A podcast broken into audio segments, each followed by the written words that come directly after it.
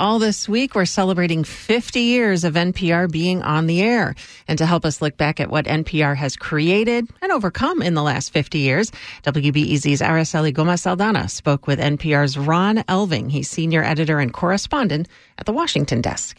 My first question, Ron, is can you talk about how things have changed at NPR since you first got there back in the 90s? Let me just say one thing that sticks out in my mind is now we fix chairs or we replace them.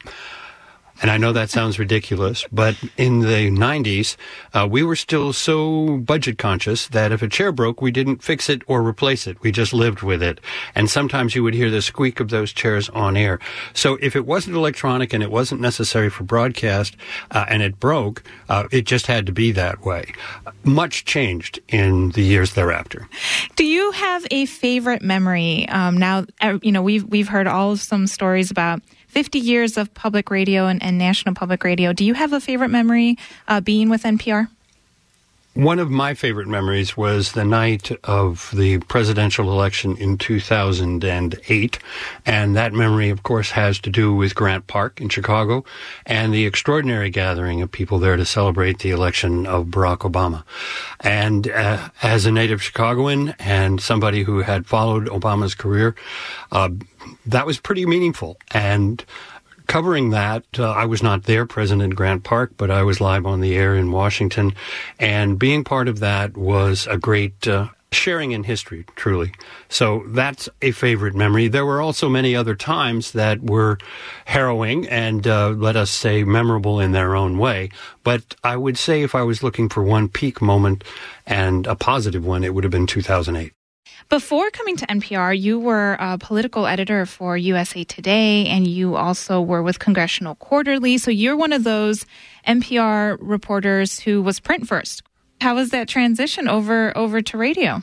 Fortunately for me, I had been a guest on NPR uh, periodically uh, throughout the 90s, really beginning before Clinton was elected, but particularly on election nights, uh, beginning with Clinton's election in 1992, mostly talking about congressional elections and congressional procedure as I worked at Congressional Quarterly uh, as the political editor there for a number of years.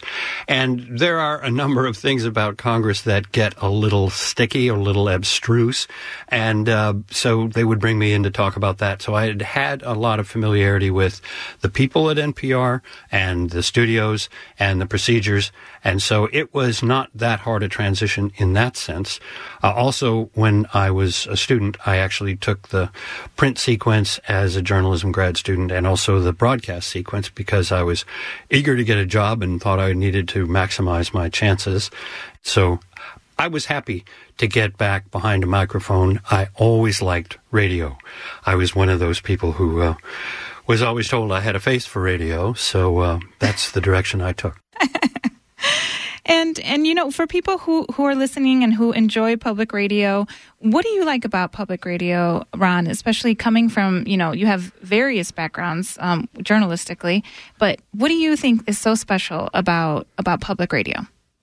Public radio is so much about the audience, uh, so much about the individual listener, so much about the relationships that we have had with the people we know depend on NPR in a way that, you know, it, you really don't depend on any other kind of media. It, it, it's, it's something that people feel ownership in. It's something that people feel belongs to them. And when you talk on the radio, you talk as though you're talking to friends and family. And that is quite different, I think, from the attitude that people take, generally speaking, in broadcast or in really any form of media. I think it's much more uh, warm and intimate and and sharing of information as opposed to the projectile information style that you see in so much of the media. Mm-hmm. And your career has stretched from lecturer, reporter, editor, and podcaster. Did you ever think you were going to end up in podcasts? Podcasting is a brilliant development. It is just the most magnificent thing, in my opinion, that has come from the internet, which is a ridiculous thing, I suppose, to say when the internet is everything now. But but for me, my favorite part of it is podcasting because it just gave us this wonderful opportunity to take public radio into another dimension and to a new generation. Uh, younger people, and, and, I teach here at American University, my students, generally speaking, don't own radios. Uh, they may ha- they might have one in a car, uh, but but they're probably listening to some other source of programming other than regular radio when they're in their car. But we're reaching those people and we're reaching them very well with NPR podcasts. And NPR was, was really a pioneer in developing podcasts oh, 15 years ago before really very many people were paying attention to that possibility at all. And NPR jumped right in. We started doing the NPR Politics podcast. It was originally called It's All Politics, but we did uh, seven years of weekly podcasts under that title uh, from 2006 to 2013 uh, before we started the now and, and much more popular daily NPR Politics podcast. Thank you for your time today and for helping us celebrate 50 years of NPR.